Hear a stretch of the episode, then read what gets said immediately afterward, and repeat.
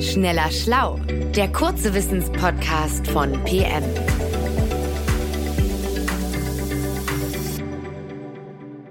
Hi, schön, dass ihr dabei seid. Ich bin Joanna Kollatz, freie Wissenschaftsjournalistin und mir gegenüber sitzt heute Martin Scheufens. Er ist Redakteur bei Geo und bei PM. Hallo Johanna. Hi, Martin. PM hat im letzten Jahr ein ganzes Heft zum Thema Fäkalien gemacht. Da stand sogar, glaube ich, wortwörtlich Scheiße drauf. Und darin gibt es eine Geschichte darüber, welche Schätze man aus Abwasser gewinnen kann. Stickstoff und Phosphor für Dünger zum Beispiel. Heute schauen wir uns einen weiteren Schatz an, der sich im Abwasser versteckt. Frisches Trinkwasser nämlich. Das klingt erstmal ein bisschen eklig, ehrlich gesagt. Also, wer um alles in der Welt möchte etwas trinken, was aus dem Klo kommt? Ja, das klingt erstmal etwas eklig, wenn man sich vorstellt, dass das, was man da gerade trinkt, schon mal einmal in der Toilette war. Wobei am Ende ist es immer eine Frage der richtigen Aufbereitung. Es gibt zum Beispiel auf der ISS, da ist es völliger Standard, dass das passiert, denn die haben ja, die können ja nicht ständig neues Wasser hinfliegen lassen. Und deswegen wird da das Wasser eh schon recycelt. Und deswegen gibt es das Motto auf der ISS, der Kaffee von heute ist der Kaffee von morgen. Mhm. Aber nicht nur auf der ISS ist es so, sondern auch auf der Erde. Auch dort wird schon das heutzutage beschrieben, dass man im Kreislauf das Wasser nutzt. In verschiedenen Ländern ist das der Fall. Vor allem dort, wo es sehr, sehr trocken ist. Aber jetzt in unseren Leitungen fließt doch kein Abwasser, oder? Nein. Also in Deutschland, da fließt aufbereitetes Grundwasser. Wasser also, das sehr lange durch den Boden gesickert ist und dabei von Keimen und Schadstoffen gereinigt worden ist. Ein kleinerer Teil des Wassers kommt aus Gewässern und Talsperren. Allerdings in deren Nähe, da darf kein Ablauf aus einer Kläranlage sein. Aber das klingt doch dann alles super. Also warum sollten wir uns damit beschäftigen, wie wir Abwasser aufbereiten? Wir haben doch das Wasser, was wir brauchen, oder nicht? Ja, aber es ist schon ein ziemlicher Luxus, dass wir immer wieder Grundwasser benutzen. Und Wasser, sauberes Wasser, das wird in Zukunft immer knapper, auch bei uns. Schon jetzt sinken die Grundwasserpegel im langfristigen Trend. Das hat mehrere Gründe. Es gibt längere Dürreperioden. Im Sommer gibt es extreme Hitzewellen. Und wenn es dann regnet, dann versickert das Wasser nicht in die Böden und geht dann in den Grundwasser über und füllt dann die Grundwasserspeicher auf. Denn der Boden ist so ausgetrocknet, dass er das Wasser gar nicht richtig aufnehmen kann. Und zum anderen prasselt auf einmal so viel Wasser in starke Regen hinunter, dass auch das wiederum vom Boden nicht aufgenommen werden kann. Was passiert mit dem Wasser?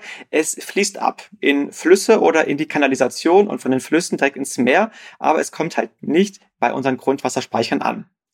Außerdem werden ja auch immer mehr Flächen bebaut und versiegelt und auch dadurch kann weniger Wasser in unsere Grundwasserspeichern versickern.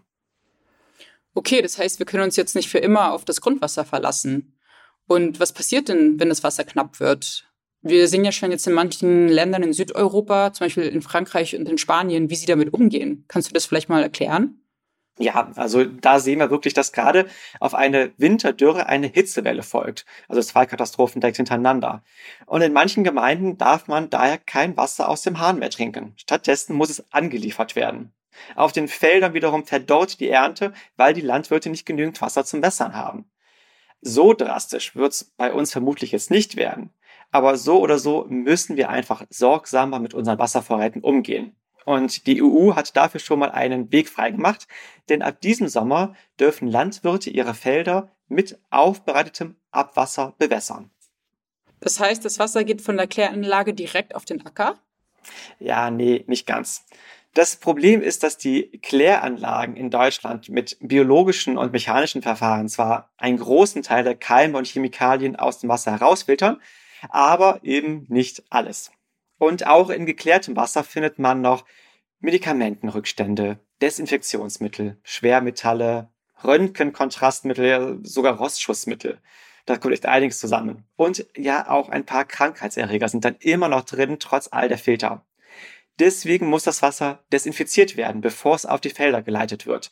Das kann man machen, indem man zum Beispiel das Gas Ozon da durchleitet oder indem man das Wasser mit UV-Licht bestrahlt.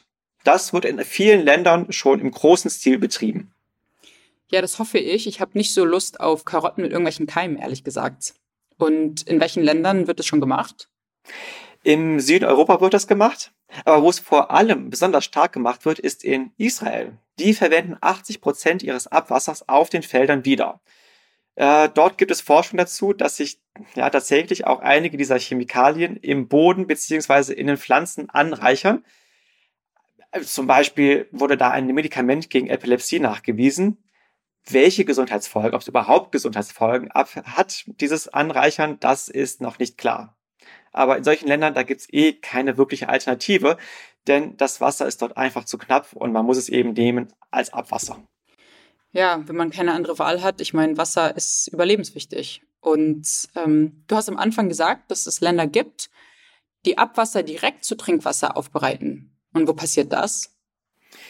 Das gibt's zum Beispiel in Namibia, in Singapur und auch in Teilen der USA. Im Grunde gibt es dort zwei verschiedene Verfahren. Bei dem einen nimmt man das Wasser aus der Kläranlage und lässt es noch einen kurzen Weg durch die Umwelt nehmen.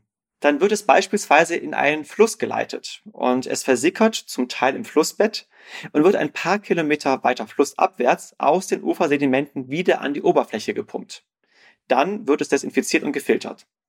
Zu den Vorreitern dieser Methode zählt eine Gemeinde namens Aurora im Bundesstaat Colorado, aber auch große Städte wie San Diego, die nutzen das und praktizieren das und zeigen, dass das eben sehr gut funktioniert. Aber warum wird das Wasser wieder durch das Flusssediment geleitet? Wird das dann nicht irgendwie einfach staubig, sage ich jetzt mal? Ja, könnte man denken, aber das, der Boden, der ist einfach ein sehr guter natürlicher Filter für Schadstoffe und für Keime. Und das sieht man ja auch zum Beispiel an der Qualität unseres Grundwassers. Ah, okay. Ja, das macht Sinn. Ähm, und gibt es irgendwie andere Orte, wo das gereinigte Wasser dann direkt aus der Kläranlage wieder in die Trinkwasserleitung gespeist wird? Das Wort direkt ist ein bisschen relativ. Es wird natürlich schon vorher aufwendig gereinigt. Es gibt zum Beispiel Aufbereitungsverfahren in Singapur und Texas zum Beispiel. Die haben ein ganz besonderes Filterverfahren. Sie lassen das Wasser durch eine Membran wandern, deren winzige Poren die sind so klein, die lassen eigentlich nur Wassermoleküle durch und dadurch können sie alles andere herausholen. Man nennt dieses Verfahren Umkehrosmose. Danach wird das gereinigte Wasser noch mit Wasser aus anderen Quellen gemischt, zum Beispiel aus Seen oder Aquiveren, um einfach es zu verdünnen. Und dann erst heißt es ab in die Wasserleitung. Und das Ganze wird natürlich immer zu allen Zeiten streng qualitätskontrolliert. Denn es ist auch für die Menschen in der Umgebung total wichtig zu wissen, dass da immer alles in Ordnung ist und dass diese Verfahren funktionieren. Denn auch den Leuten muss man erstmal schmackhaft machen, dass man eben aufbereitetes Wasser trinkt. Und deswegen sind solche Informationskampagnen und solche Qualitätskontrollen ganz entscheidend, damit die Menschen ihre Gewohnheiten ablegen und auch dieses Wasser trinken. Aber es hat sich gezeigt, wenn das Wasser einfach knapp ist, dann sinken auch die Skrupel sehr schnell. Übrigens, die älteste Anlage, die Abwasser zu Trinkwasser aufbereitet, die steht in Namibias Hauptstadt Windhoek und die läuft seit mehr als 50 Jahren. Sie wird betrieben von einem deutschen Konsortium. Krass, dann sind die ja äh, weit voraus. Da können wir uns bestimmt wahrscheinlich was abgucken in nächster Zeit. Und Absolut. ist diese Aufbereitung dann nur in riesigen Anlagen möglich oder könnte ich jetzt auch zu Hause mein Wasser recyceln? Ja, kann man teils, aber nicht alles Wasser. Also das Wasser aus dem Klo, das sollte man wirklich nicht äh, recyceln. Das ist zu aufwendig und dann ist es einfach auch zu heikel aufgrund der ganzen Fäkalien, aufgrund der ganzen Keime drin. Aber was man machen kann, das ist Grauwasser aufbereiten. Also das Wasser, das zum Beispiel bei der Dusche anfällt, in der Wanne oder beim Händewaschen. Das kann separat gesammelt werden und separat von dem anderen Abwasser. Dann sammelt man es in einem Tank und kann es behandeln. Man sollte es zwar nicht trinken, aber man kann es zum Beispiel für die Klospülung nutzen. Man kann es nutzen, um sich die Hände zu waschen oder um den Garten zu gießen. Es ist eigentlich auch schon wahnsinnig, dass wir wunderbarstes, sauberstes Trinkwasser nutzen, um es im Klo einzusetzen. Ob jetzt aber so ein System für Grauwasser, was ich eben beschrieben habe, für ein Ein- oder Zweifamilienhaus eine lohnende Investition ist, das muss man selber mal genau ausrechnen. Aber für die Umwelt, für die ist es auf jeden Fall eine sehr natürliche, sehr sinnvolle Sache und natürlich auch für unsere Trinkwasservorräte. Ja, also in Deutschland kennen wir ja eigentlich das Problem Wasserknappheit zumindest zu Hause nicht. Und ich habe jetzt durch die Folge gelernt, dass sauberes Wasser in der Zukunft ein großes Thema sein wird. Und wir sollten es auch nicht für so selbstverständlich nehmen, wie viele von uns das wahrscheinlich momentan tun.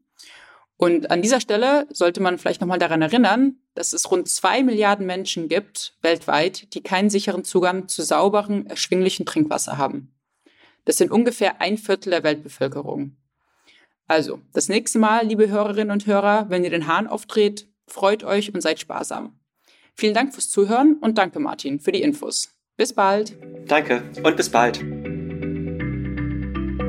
Schneller Schlau, der kurze Wissenspodcast von PM.